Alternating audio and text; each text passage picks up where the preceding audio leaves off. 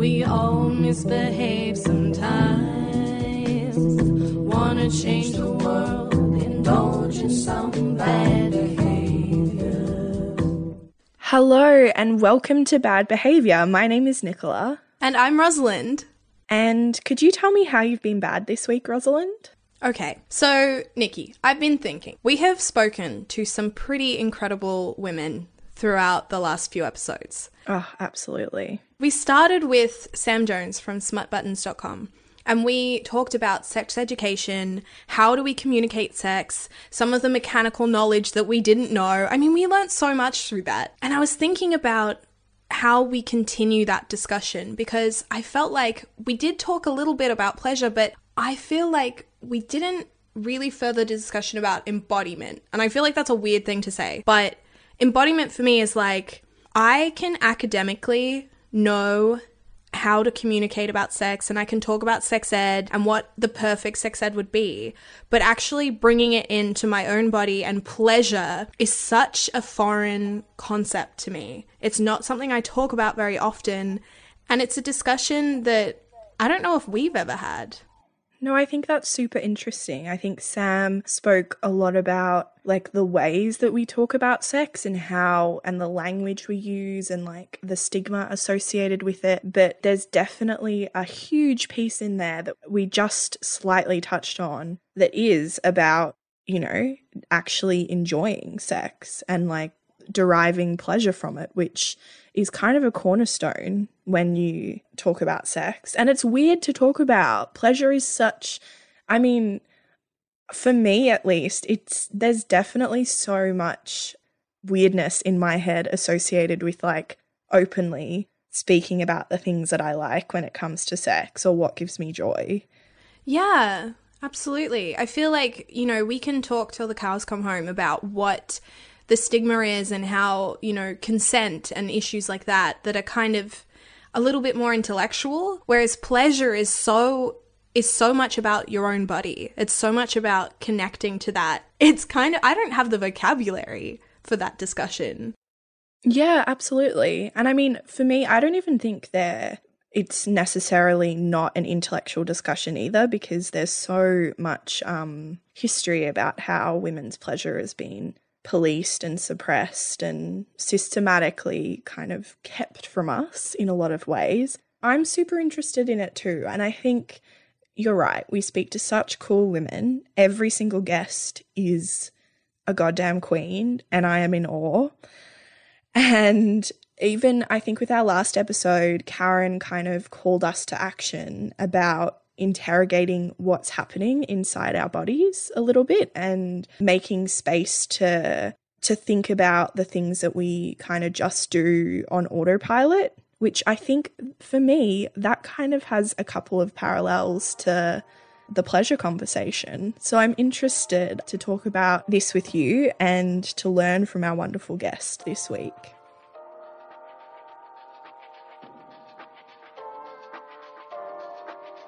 Vanessa Mehrabian is a sexologist, yoga facilitator, and the founder of Mia Muse. She works with women to cultivate healthier relationships with themselves and their pleasure, inspiring them to embrace sensuality and vitality in their everyday lives.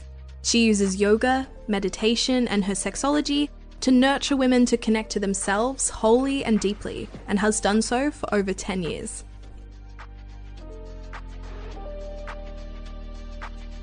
My name is Vanessa Mehrabian. I'm a sexologist and I've probably been identifying as a sexologist. I finished my studies in 2011 and I did my postgraduate in sexology for those wondering. I'm the founder of a business called Mia Muse and I've been doing that uh, since about 2008. When I think back on it, I guess when I was in my teens, I kind of wanted to just start a magazine for young for teens like myself that was real and authentic and not just, I think at that point it was Girlfriend and Dolly and then, you know, the next level of magazines, which, yeah, none of them really f- spoke to me, I felt at that time. So there was like a lot of love for women and just girls in general, I guess, my whole life. My mum died when I was younger and she told me to be a good friend to women. So I think I just hung on to that and was like, I will be the greatest of friend to all women, as many women as possible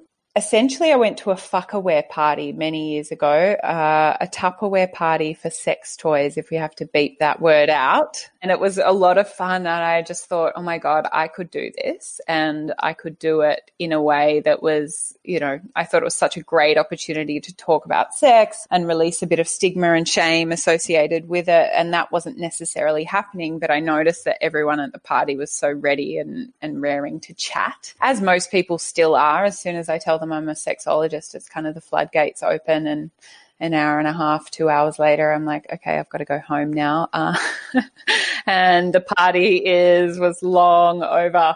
But no, you know, people just love to talk sex, and it's funny that it's just the permission that you need to give them. And so, and I thought, what a great way to give people permission and to run sex toy parties that were fun and not so you know, seedy. And at that point, there were toys on the market that were beautiful and ma- well made, but they weren't so accessible to to people. It was still kind of the the rabbit vibrator made with terrible plastic and batteries, and you'd have to run into those shops off, you know, like what's the what are they? The club x which i did you know late at night with my girlfriends 2 a.m and the guy behind the counter smoking and there's an ashtray on the floor you know those metal ones I just remember. And you're kind of dodging all the toys while you're trying to get a good look but also feeling pretty scared by some of the the, the packaging really.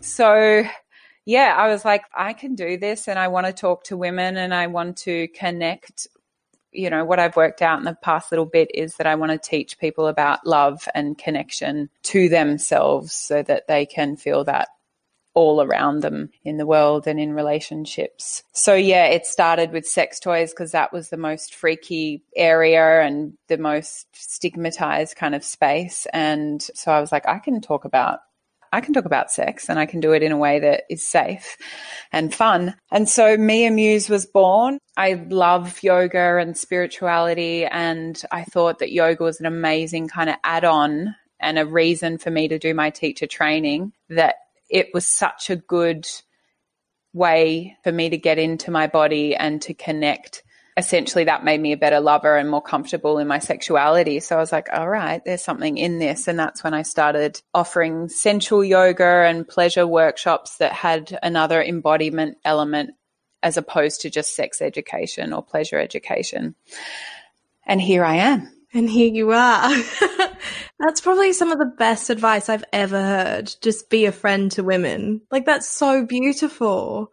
Yeah, it's um it's a nice one to kind of come back to and and remember. And now it's like, you know, women is such a broad term and an inclusive term for kind of gender isn't so black and white. And more and more, I realize how important this conversation is for everybody men, women, and non binary and trans and all sorts of people, all of us I remember, you know, back when I was, when I just turned 18, I remember my first experience with sex toys was going into one of those typical seedy sex toy stores with one of my friends and we were so embarrassed and nervous. And I remember, I remember what that was like. I think a fuckaware party would have been much better.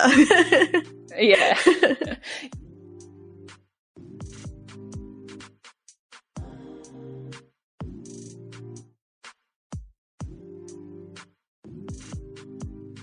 So it's super interesting to hear about the start of Mia Muse. Hearing about how she first was dealing with sex toys in Mia Muse and how it grew from there kind of reminded me of my first experience with sex toys and encountering them. Ooh. Yeah, it's kind of a, a cute little, I mean, cute, yeah, cute little subject. I remember because I had just turned 18 and I had never gone into a sex toy store. Um, and my friend and I thought it would be kind of fun, you know, to be a bit crazy and wild and walk into this store. Uh, so we went in the middle of the day and we walked in and there was very bold. Oh gosh, it was it was kind of this run of the mill like dirty I, and I mean that in unclean, not not dirty as in shameful, but it was this Gotcha. Dirty little store and this guy was leaning on the counter staring at us the whole time and I had fits of giggles every 3 minutes and we were looking at, you know, dildos and vibrators and everything was just so out of the blue and crazy and wild and I was like, "Oh my gosh, people use this. How how bizarre, how insane, how out of out of the corners of society. I don't know. It was so, it's kind of funny looking back at how taboo it was in my own head that I could, you know, I could never tell anyone we'd gone and it was this secret little thing we did together. Um, and I remember my friend was so blasé about it as well. And she went up and she looked at one of the videos and said, Look at this. And I looked at it and it was a, a gay film. And at the time, you know, dealing with my own queer awakening, I was like, Oh my gosh, you know, the guy at the counter's looking at us. what will he think? Um, and it's just kind of interesting how much it has changed because now I've had open conversations with friends about sex toys and how that shouldn't be stigmatized and how, you know, when talking about female pleasure, we should be more open about using them and talking about them. Um, but it's kind of cute to look back at my 18 year old self, her first foray into that world. Yeah, that is so interesting. I think it's almost otherworldly, right? Like you giggle because it's so far out of your scope of understanding. And like there's always, every time anyone spoke about sex growing up, it was like in a hushed voice or like, you know, there would be people would always turn bright red or there was some like you know, gross PE teacher like stumbling on his words. So, yeah, it's only natural that you react in that way. I never had like a teenage growing up sex store moment. I just always knew that like I I don't remember distinctly being taught this, but I had a rule that like that wasn't a place for me you know like not to go in stores like that it wasn't it wasn't appropriate or it was like gross and and not a nice place to be. So one of my first experiences was with this like wonderful feminist, really like sex positive store um, in New York City called Babeland, and I'd been like following them on Instagram for a while, and I like finally got the courage up to go in with one of my friends. It always seems to be an activity best done with friends. At least the first time. it's, you know, it's a little bit overwhelming at first if you're new to that kind of world, but all the people working in the store were so kind and they like helped me buy a vibrator and bought one that like fit my, you know, needs. Like I told them what I was looking for and they matched me with one. So it felt very, you know, the wand chooses the wizard. And it was just like wonderful. That's so crazy. Even now, I'm like, oh my god, it had an Instagram. Oh my god, you talked to someone. Well, Even again, now. there's still, I think, those seedy sex stores that are from your story. Like, they definitely still are the majority, right? Like, you go down a lot of busy city streets and you'll see the, you know, the peak. What that? What are they called? Peak shows. Peep shows, peep shows. Peep show is cute too. Um, you'll see like advertisings for those. There's also this huge movement of like female owned businesses that are really catered towards the experience of making buying sex toys and buying, you know, stuff to use in bed a lot easier. It's delightful. It truly is. Well, it's it's as Vanessa was saying, you know, it, when she started, it was risque. It was this crazy thing, and and it was you know kind of the edges of society. She was doing it because of that sort of taboo nature, and then now it, it's so different. I still think there's definitely taboo and stigma attached. It's just kind of We've got a way to go. Yeah, it's changed its form. I think we've been lucky because we have both grown up just when, you know, when we were becoming sexually active, it was kind of like this sex positive movement was happening alongside it as well. So that's been, you know, very delightful. But you know, when it all comes down to it, I think the moral of both of our stories is like talk to your friends. You know, if you need a vibrator, ask your friend, be like, hey, what vibrator do you use? Do you rate it? You know, because that both of our experiences had good pals in tow, and that's what made it, you know, fun and enjoyable and not like, you know, shame ridden and intense. Yeah, regardless of how much of that experience I felt at the time, it was this taboo thing. Now I look back and laugh because it's a cute memory. That's great. Yeah. Oh, friendship. It just, Aww. it truly is the best.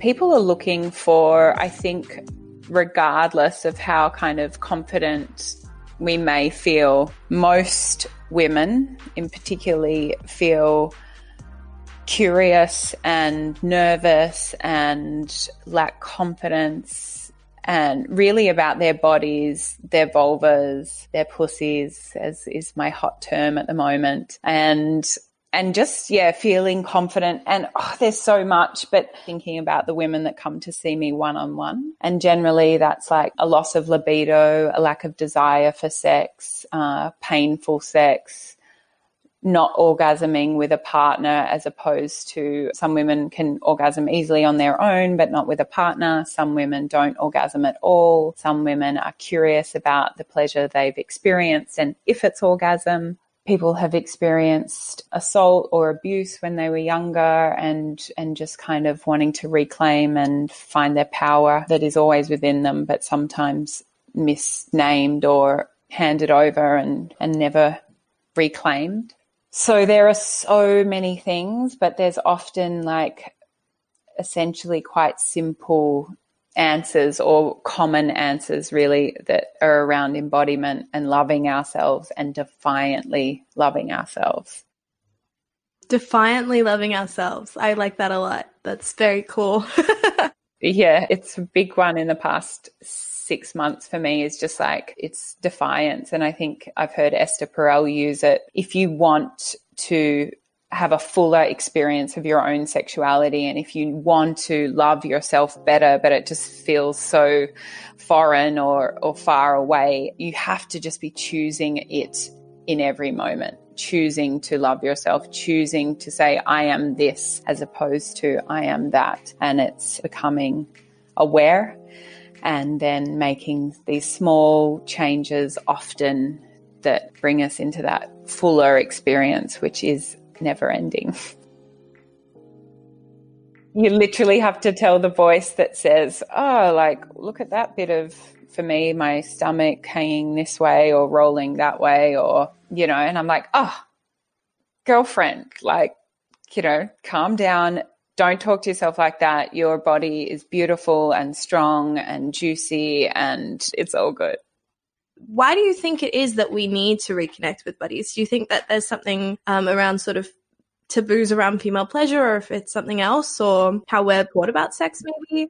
As a society, as a human race, I think we are, we don't value body intelligence and, or we haven't. We've only really valued kind of the cognition and the thoughts. You know, we receive so much help for the mind, but when we think about our bodies and the illnesses and the diseases that show up there. And particularly for women, cis women's bodies, we have all sorts of womb illnesses that Western medicine, you know, can't explain. They just treat the symptoms of. And I think actually that's because we put our bodies into this patriarchal system that is like very linear 9 to 10 p.m. or 9 to 5 p.m. and you show up every day and you work like this. But a cis woman's body is cyclical, very cyclical in nature. And we, and now as we become aware of the cycle and how to connect to our bodies and listen to the wisdom that is happening in each part of a, say, a 28 day cycle, that some days we need to rest and some days we need to uh, reflect and some days we are more able to communicate effectively and some days we are primed for the to-do list and i think if we you know, listen to our bodies more, we will not see so much illness. One of my friends says that the cycle is the best built in life coach. And I agree with that, hence why I say it. And I see a lot of people, you know, are like, my libido's gone, you know, as we get a little bit older, like early 20s, it's kind of discovering your, your body and your sexuality and whoa, your pleasure. And hey, that's allowed. Great. And then you might have a great time having all this, you know, sex and awakening to it. And then coupled with a working life and you know wanting to succeed in that way. And i feel like that's my whole 30s a whole nother decade of then learning to care for my body. And essentially libido is life force and vitality. So when people are like my libido is low it's like well how is your life force? How is your vitality? And so then you can directly kind of correlate that to stress personally, I realized I loved my life, but I was surviving every day. And I'm like, what is this? I, I want to feel joy moment to moment living this luscious life that I've created, but yet I'm exhausted and on the verge of burnout, you know, not now, but last year. And so, you know, I have to look at that. What am I doing wrong? And it's, and it's all of these kinds of things we're touching on here but just in general, you ask people, it's like they want an orgasm. And it's like, well, have you said hello to your vagina or your sexuality all week? And how do you expect it to just in an instant just turn on for you? So you know, when you're in bed and someone else is there and you've got to get it on and then you've got to come and or orgasm like 15, 20 minutes later. It's like, uh, uh, uh, we got to be talking to your pussy, to your genitals, to your body all day long, all week long. And it can be really simple, but we just don't have the, we're not talking about that. No, that makes sense. It's like you said, we we schedule everything and we we're trying to fit it into you know, nine to five days and all of that. And then you're going, Hey, let's, this is our, this is our romantic and sexual time right now. You've got 15 minutes. Go. Yeah. let's sort it out. yeah. Respond.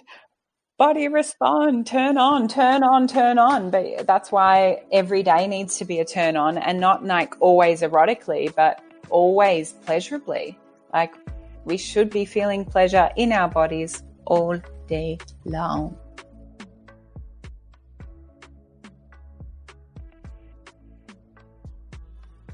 Body intelligence. Um, I thought that was really interesting. I don't think I've ever heard that term before. Great. I'm glad that I could share something new with you. A lot of the time when we have conversations about sex or pleasure, shame comes into it so inextricably, you know. How do you kind of navigate that sort of the the shame spiral stuff that might come up with people talking to you? I look at shame through the body, I guess. I, I link what's happening in the story that may carry the shame for the person and how they are feeling in their body real time. That's what we do in the session. But obviously, talking as well, writing, any sort of so if you look at talking and writing and movement and even just being seen and witnessed by a therapist, it's all about flow and movement. To even talk creates flow. To write creates flow and movement. Dance to move. So with shame, it's something we obviously want to often like the physical experience of and move people into that easier state of being because shame has a similar response in the body to thing that causes contraction. So essentially shame is a micro like stress response. And that is already in the body. And that the more that we shame ourselves for it the stronger that that physical response or that physiological response or biological as well becomes.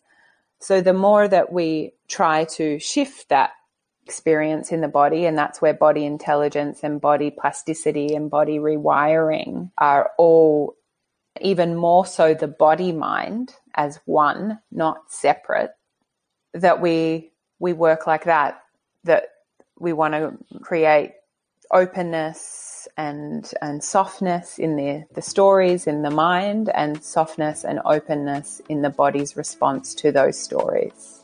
So that's how I do it.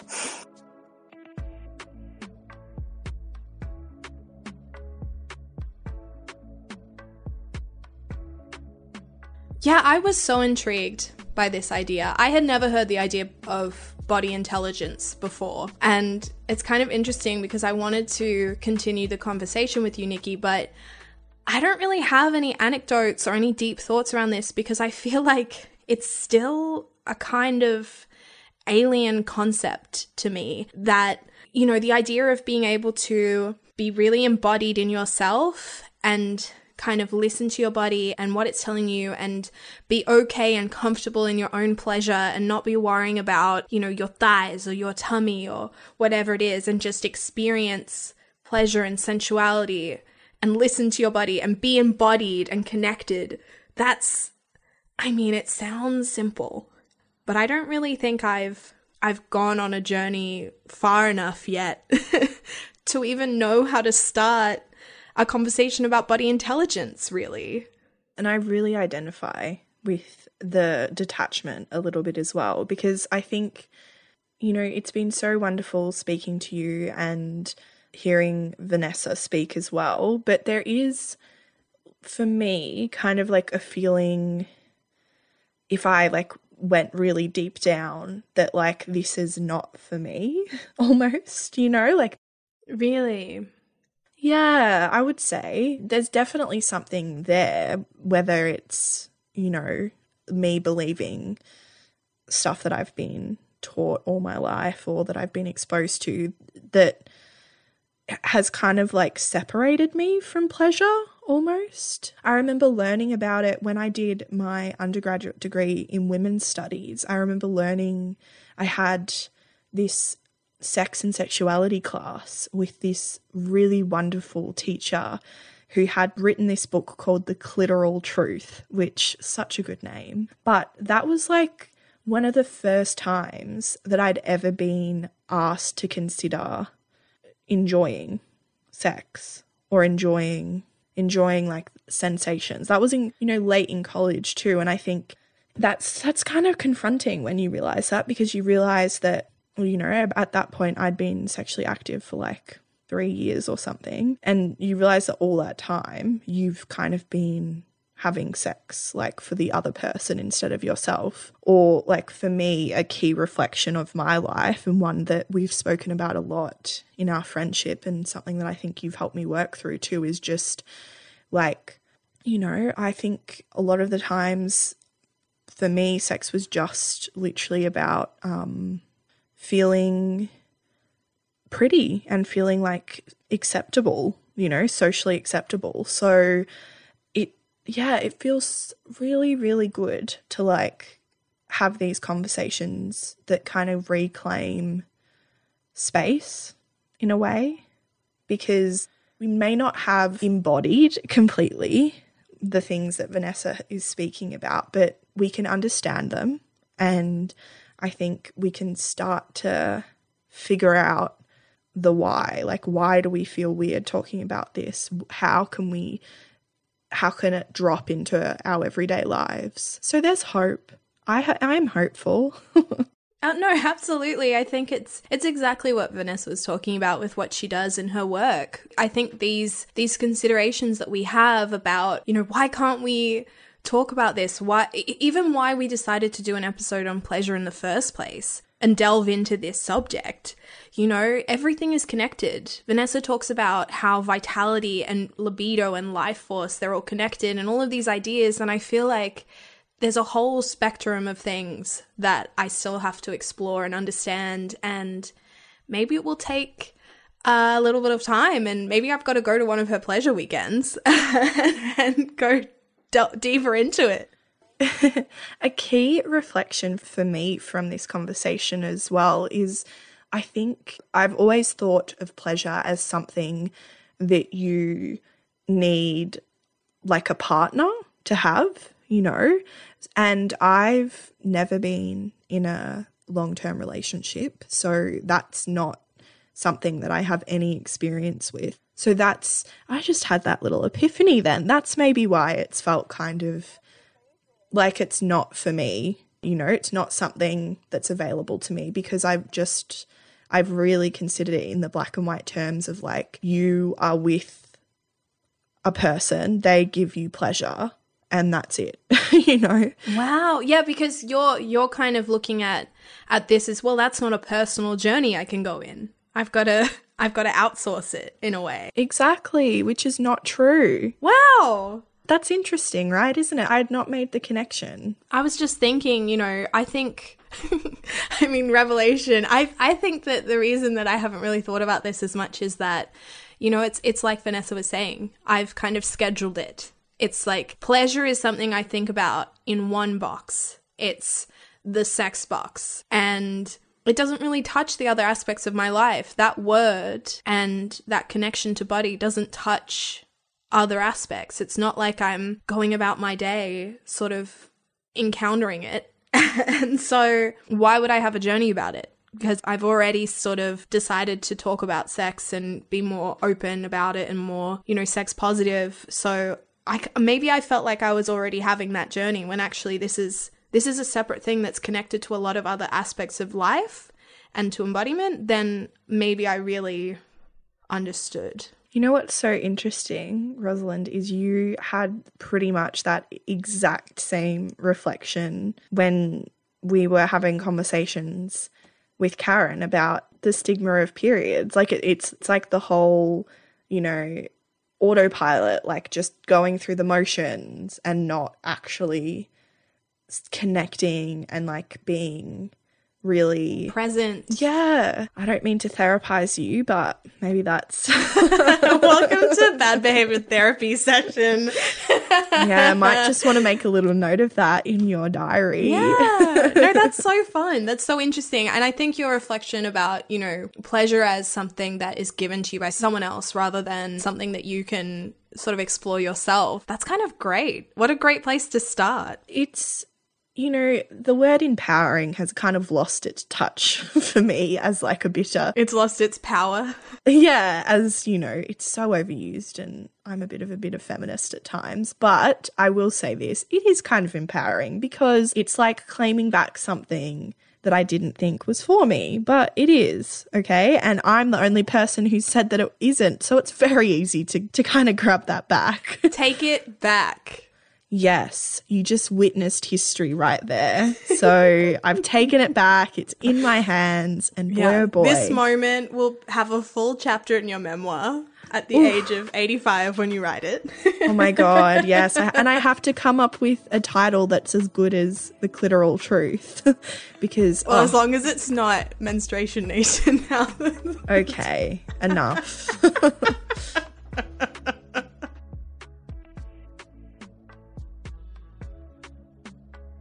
Sometimes you you want to talk about all these things and it's, it's little key terms that you need because mm. you don't mm. have the vocabulary to express the ideas. So i, I wondered like if you could tell me thank you.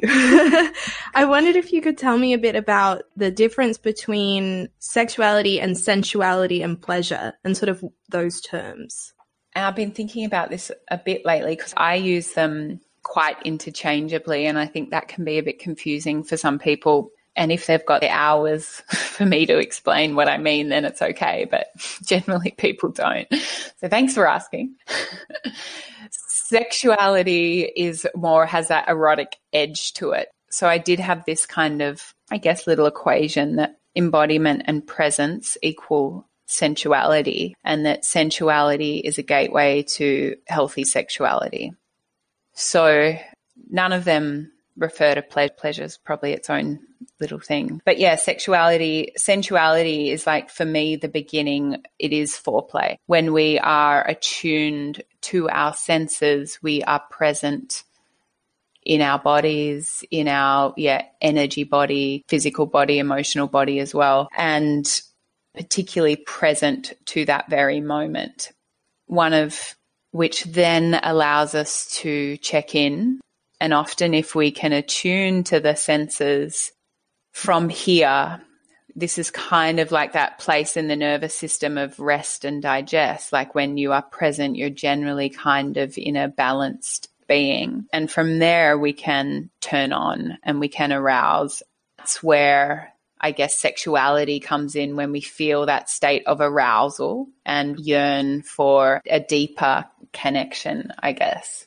I think sexuality, because I don't want to limit it to just the genitals. So when you kind of say, oh, yeah, that would be when you're turned on, but you can use that sexual energy or that energy that's cultivated in the genitals, say, or the lower parts of your body, and you can move it through the rest of your body. And that would be using sexual vitality to expand your state of being. And so I guess yeah, we'll come back to sexuality being that desire for some sort of sexier edge or like deeper connection. Sensuality, a gateway to it, an awakening to your senses and a real present state. And pleasure just being, oh, anytime you notice joy or that giddiness of delight. You've said before that you can sort of connect sensuality through lots of different activities like cooking and dancing and things like that.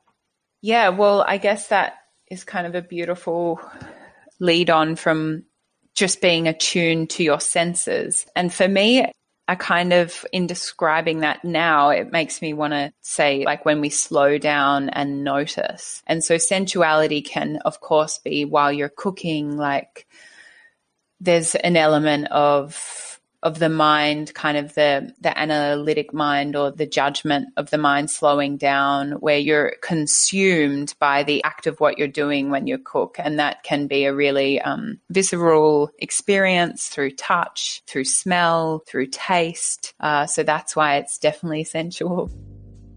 Noticing the sun on your skin, noticing the breeze also on your skin. And then when you move in nature, you can also play with those senses as well on your skin and in your body. Also, with dance, just kind of getting your mind out of the way and allowing your body to move intuitively. It's um, really powerful sexuality because you want to be just intuitively moving the whole time. So, yeah, so many things like if you're in the forest smelling, you know, eucalyptus can be really, I find it hugely sensual and just reinvigorating. And it's just like, for me, that feeling of aliveness is really interchangeable with good sex.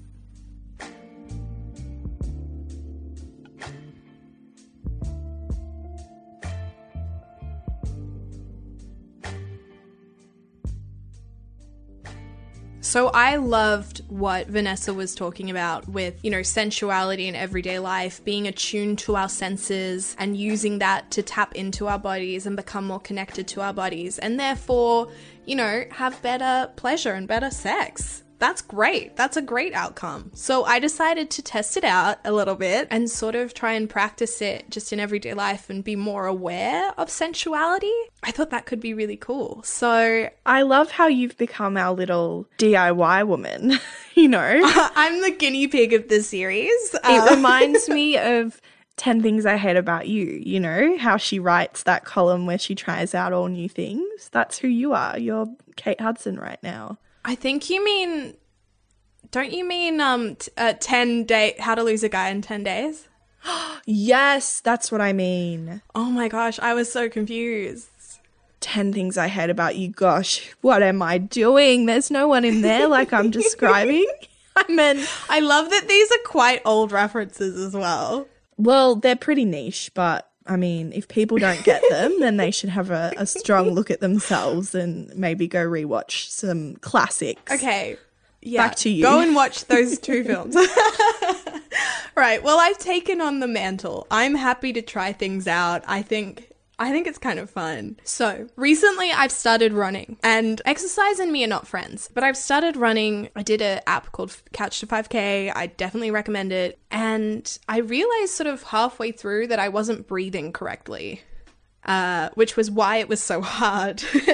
I have asthma and that just exacerbated it. And so I started really concentrating on my breath and that really helped with running. And I mentioned this to Vanessa, and it was really interesting because she was like, you know, that's linked to sex. Like, come on, breath. We can do lots of exercises around that. But it got me thinking, you know, how how can I start practicing this everyday sensuality? Thinking about things like breath and breathing in and being in touch with my body and the senses. So I did that a couple of times out on my runs. When I was concentrating on my breath, I would think about what my body was doing and sort of be more in touch with it. And you know, after I finished my run, I would be thinking, what am I smelling? What am I seeing? What does my skin feel like? And I've only done it a few times. so I'm not going to say it's changed my life, but it was pretty great. It just made the experience of being outside, especially in lockdown. Let's be honest, it's been it's been a bit of a trial staying inside. So really being aware of myself outside was actually a really beautiful experience and I think it is slowly changing a little bit of my relationship to my body around around that time. I used to think of going out and running as this kind of chore that I had set myself. I'm very goal orientated, so getting to the end of that app that I was doing is sort of that's it. And now there's another goal, and that goal is to listen to my own body and sort of be present in the experience, which sounds so basic, but it really isn't when you think about it. We really don't do it that often.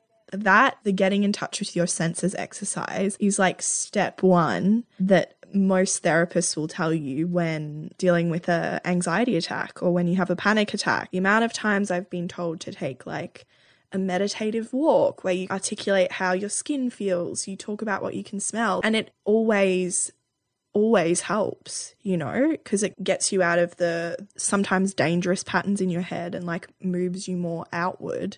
And that's really, really releasing sometimes. So it doesn't surprise me at all that that's linked to pleasure, you know, because it is such a pleasure to not be anxious, isn't it? no, but it's true that, you know, just being present in your body rather than overthinking your mind. That's not a new concept. But for me, the new concept was linking it to sex and pleasure. That was kind of where the disconnect was because, you know, it's as Vanessa was saying, you, how can you expect to be in touch with yourself in a sex situation if you haven't talked to your body through the rest of the day? It, you know, do you suddenly switch on and that's it, you're raring to go? It doesn't work that way. And so just those little moments of awareness when you have the time can be incredible and and help with your sex life. I love essential oils so much. I feel like an absolute witch, like blending them all together and like making up my own little potions for everything that's going on in my life. I would say for me, like smell is a key part of sensual process as well, because even just to mark like the time of my day too, you know, like I put my candle on before I start work and that scent kind of marks that I need to focus and like concentrate and then you know, I have a pillow spray and lavender before I go to sleep. Like all these little things that are like markers of of the different like ebbs and flows of time. Wow, look at me go. I sound like a, a spiritual guru right now. well, I am going to challenge you then. Okay. I'm going to challenge you to do a few pelvic floor lifts while you're breathing deeply into some of these smells you enjoy and see what happens. See, that is so exciting for me because I want to make like a new essential oil blend just for my pelvic floor exercises. Because when you, like, I'm just starting my journey with essential oils as well. And when you start to learn about them, like, so many. Your journey with essential oils. Don't You're laugh so at me. It is my journey because I, I have my little book that I write down all my blends in and like what works, what doesn't Okay, work. Give us a blend. Oh, well, Because I like ylang ylang and Orange Blossom. should I actually get my book and tell you one really quick? Because Just tell me one really quickly. We better recommend something now that you've told us that you're an expert in essential oils and you're on a journey. I feel like our listeners deserve a recommendation. I never said expert. Those are words that you've put into my mouth. I am not a self What is an expert but someone who has gone through and built an incredible array of scents and smells? Okay, well, in that context, then I'll accept the label. Um, I, what I was going to say is that when What, no recommendation? I'll give you one. Just let me finish my sentence. Gosh, so needy.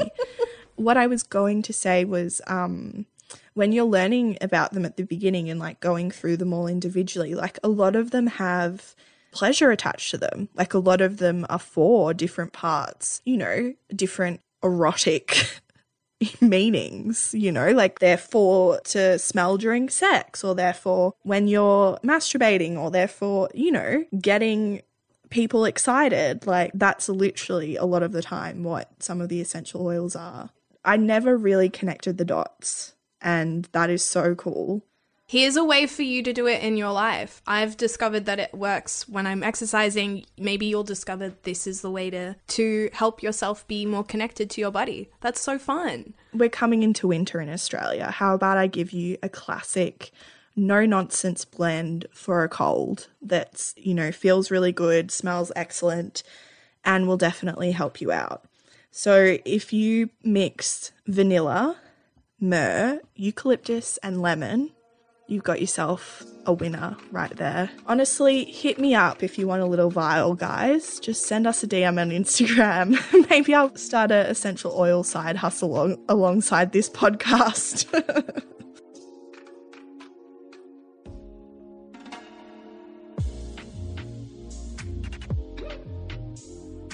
once we start to broaden our language about sexuality and realize that that it is available to us whenever we like as long as we're kind of feeling safe and relaxed and sensuous then it's like literally kind of the next step if we want it to be and that's where these kind of more specific techniques around pelvic floor pumping or hip movements and cultivating the lower energies in the body will just be a turn on what are some things that our listeners can do to sort of tap into that?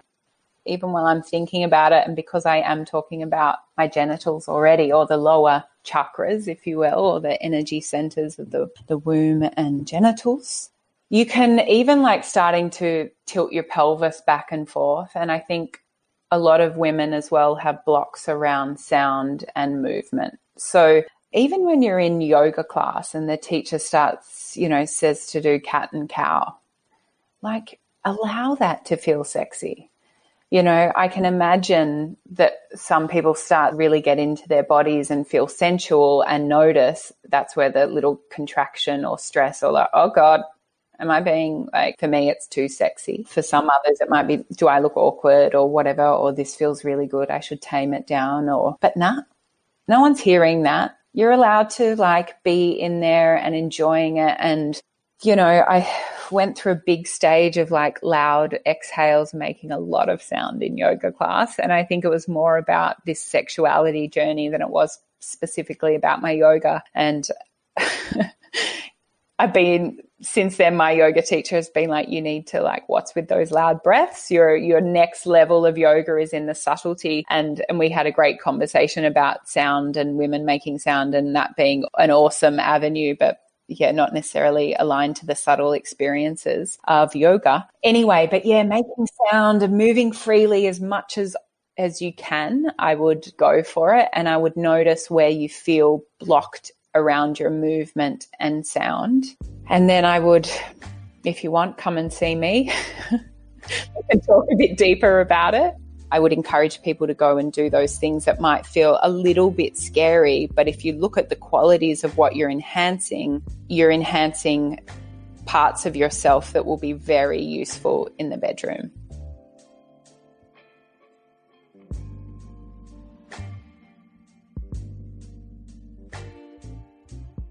Why is sex and pleasure so important to your overall wellness? Because sexuality is vitality, and that in that way they're kind of interchangeable, that you can use sexuality to make you feel really alive, but you can also use your aliveness to explore and believe and expand into your sexuality. I know from being a woman in this lifetime that we have so much torment about how attractive we are to others. Our sexuality was always the value of our us as young girls and as young women was about what others thought of us and often hypersexual. We grew up in a world that was over sexualized but very like ridiculously shamed and full of fear and stigma because of patriarchy, religion, you know, so much history around an unspoken world. Obviously, it was all about men's pleasure for so long, literally up until kind of the Me Too movement and this like awakening that has I've been around for because when I started this business, it was because it was weird and it was needed. And now it's like had sex toys in my hands at, at Abbotsford Convent last year at a festival at 10 a.m. on a Saturday morning. and we discovered the full anatomy of the clitoris in 1998. You know, it's like I was 17 at that point and 18, um, maybe 16, something around there. But, you know, I was, I'd well and truly gone through sex ed. You know, people around me had been having sex for years and also on that, like, you know, my mum died in 1995, and I just think the world didn't even know what the clitoris was then. So, this is why sexuality is part of wellness because if we're not talking about it, we shame ourselves for it and we create more and more blocks because we think it's all so weird and freaky and not allowed. But if we were just able to talk about it, half of those worries would go away and we'd be so liberated and expanded in this state that we wouldn't even be having this conversation.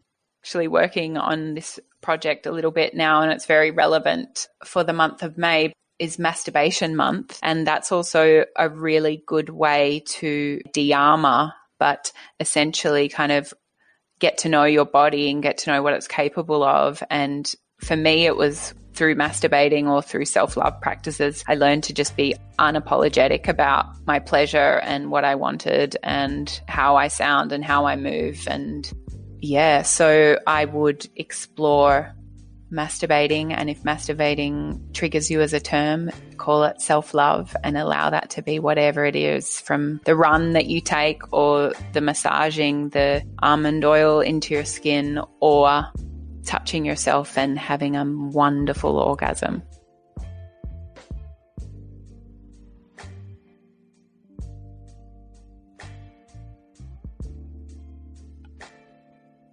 This has been such an interesting discussion. Sexuality, sensuality, and pleasure as a part of wellness, as a part of our overall well being and outlook. There is so much more to unpack here. I'm so excited that we had a chance to speak to Vanessa and delve into these topics more. And we're releasing this in May, and it's May is masturbation month, so I do hope you enjoy May to the best of your ability.